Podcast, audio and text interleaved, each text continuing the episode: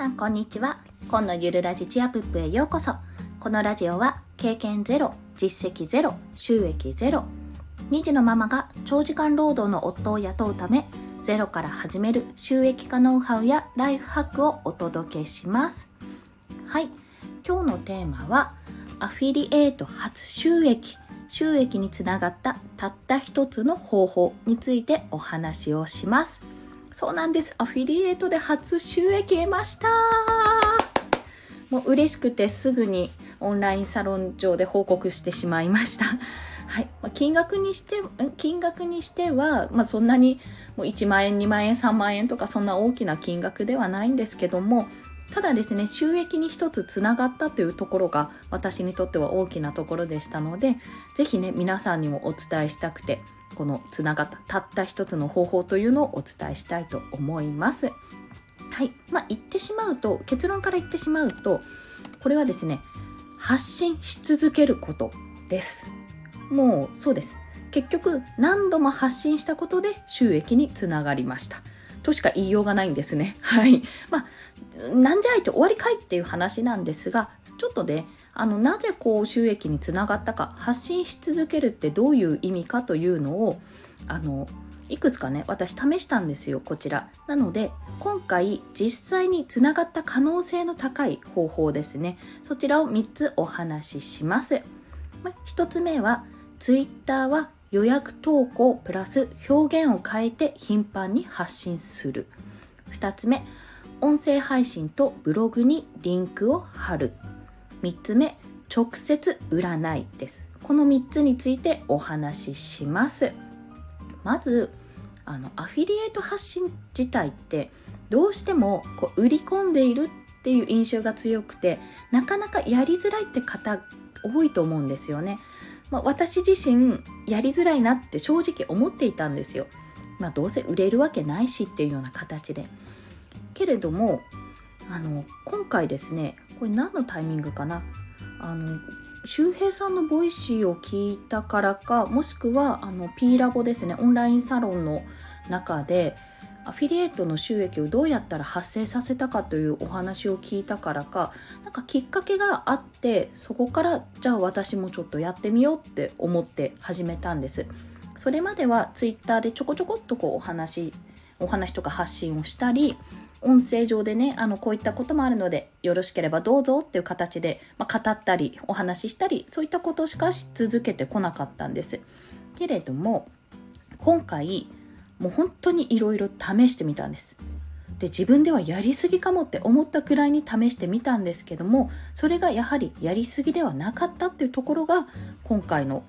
まあ、本当にポイントですね。なので、まず一つずつ解説していくと、1つ目の Twitter は予約投稿プラス表現を変えて頻繁に発信というところこれはですね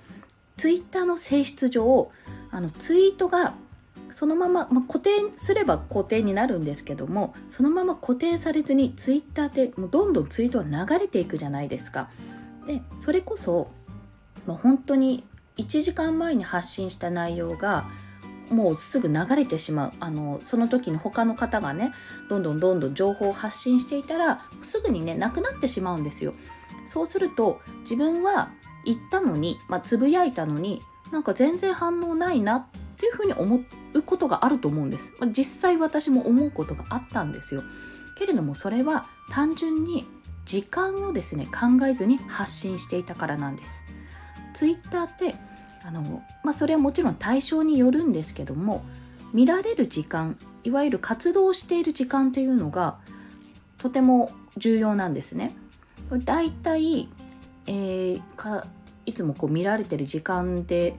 この時間がいいなっていうところがあるんですけどもだいたいまず朝の通勤時間7時から9時の間かな？6時半ぐらいから9時の間というところですね。あとお昼休み12時からだいたい1時の間。で最後は夜ですね。夜も帰りの通勤時間になるのかな、まあ、だいたいそれは6時から8時とかの間だったりあとはもうご飯とか終わって寝る前のゆっくりした時間っていうのが9時以降あんまり夜中までは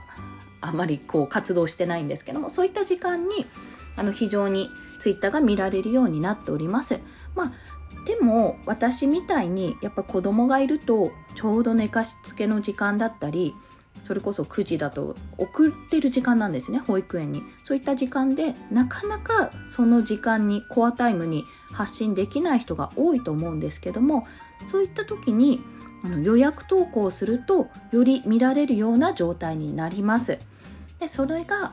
私はツイなんだっけなツイートデックだ。ツイートデックっていうツールを使っているんですけどもこれブラウザ上で使えるツールなんですが無料で使えます。あの予約投稿が簡単にできるのでぜひねスマホからでもパソコンからでも両方からできるのでぜひ使ってみていただきたいこのツイートデック。あのお試しいただければと思います。これリンク貼れるのかな？ちょっと貼れそうだったら概要欄に貼ってみますね。でこれを使うことで予約投稿ができなおかつこれねあの表現を変えて頻繁に発信することが大切です。というのはあのやはりこれがおすすめっていうことを伝えるのはもちろん大事なんですけども同じツイート何度も見てもいやまたなんか売り込んでるなっていうふうに思われがちなんですね。なのでこれ最終的に3つ目の直接占いで占いの部分で詳しくお話しするんですけどもさまざまな表現を変えて発信することが大切です。はい。これですね、3番の直接占いでちょっともう少し詳しくお話をします。ですので、Twitter は予約投稿でコアタイムにこう発信することがまず大事なのと、表現を変えて頻繁に発信する。この2点ですね。あ、1の、1つの中に2点入れちゃったんですけど、そこが非常に大事大事だったと思います。で、2つ目が、音声とこの音声配信とブログにリンクを貼るということ私特にですねこのスタンド FM の配信で概要欄にもうその時の概要しか書かなかったんですねけれどもそこにあの合わせて聞きたいという項目を入れて過去の放送回やあの参考にした文献、まあ、書籍ですねだったりあの参考にしているメルマガとか入ってるオンラインサロンのリンクとかそういったものを貼るようにしたんですよ。でそこでアフィリエイトリンクも貼るようにしたんですね。そうすることによって聞いた方があ何だろうと思って興味がある人はそのままリンクに飛ぶことができるじゃないですか。そういう動線を作ることが非常に大事だったんですけどそれをやってこなかったんですよ今まで。なのでそれをやるようにしました。もうたった一つそれだけであの概要欄がすごくそれっぽくなりまして それっぽいって変なんですけどなんかあの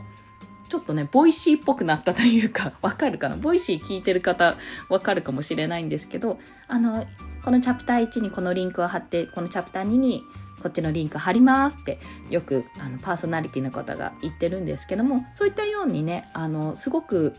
こうなんか道筋を作れるようになったのでそれはね今まで自分がやってこなくて自分が足りなかったところだなと痛感しました。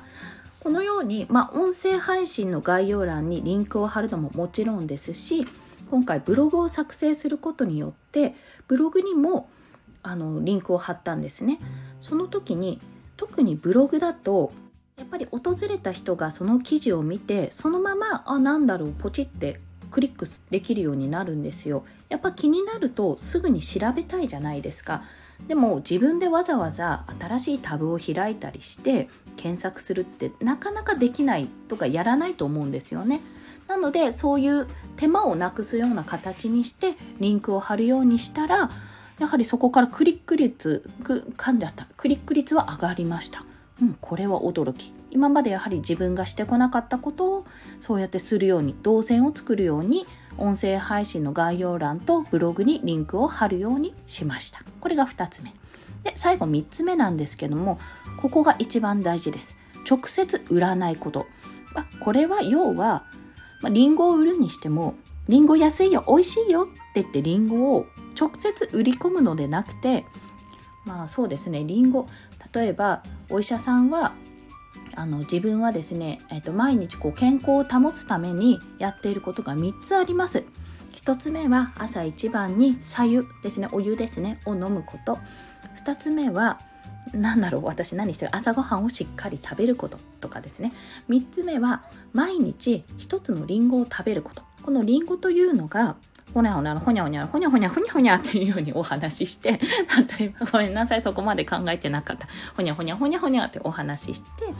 こういうふうに自分は健康を保っています。もしよろしければ皆さんもお試しください。で、最後に私が食べているりんごはあの通常のね八百屋さんとかスーパーで売ってるりんごでもいいんですけども自分が食べているのは青森県産の何々さんという農家さんで作ってるこちらの品種のりんごでっていうような形でリンクを貼ってみるんですよ。そうすると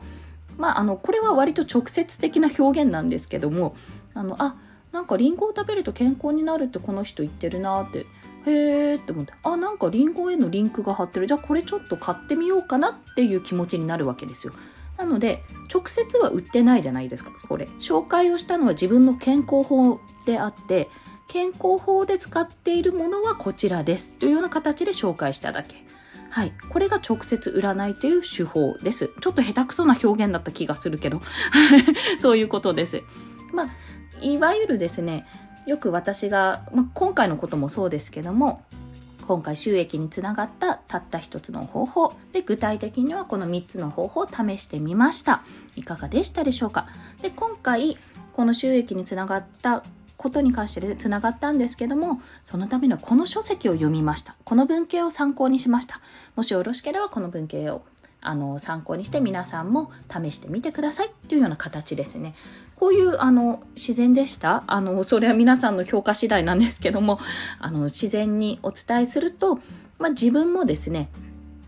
あまりこう罪悪感というかなんか売り込んでる売ってる感があるというのは湧かないですし、まあ、そもそもそういうことを感じなくてもいいですしあの自分が本当におすすめしているものを紹介できるというような流れでお伝えできるのでこちらはですね直接売らないことをぜひやってみてください。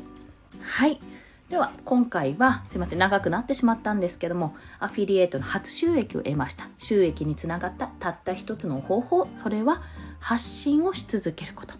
ただ闇雲に発信してもすぐにはうまくいかない。じゃ具体的に何をしたかというと3つ。1つ目は Twitter は予約投稿プラス表現を変えて頻繁に発信をすること。2つ目は音声配信の概要欄やブログにリンクを貼ること。でこれは動線を作ることですね。3つ目は直接売らないこと。この3つについてお話をしました。はい。いかがでしたでしょうか？ということで今回の合わせて聞きたいなんですけどもこのアフィリエイトで初収益を得たそのアフィリエイトって何の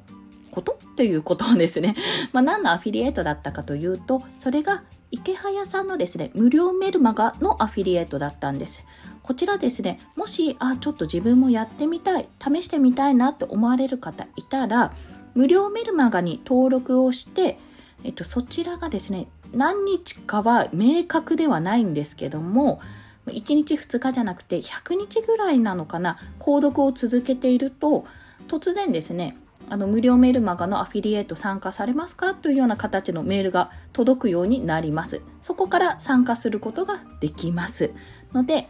ただね、えー、じゃあそれまで待たなきゃいけないのって思われるかもしれないんですけども、私何度か放送でもブログでも私のマネタイズの収益化の教科書としてこの池早さんの無料メールマガを使っていますというお話をしているかと思います。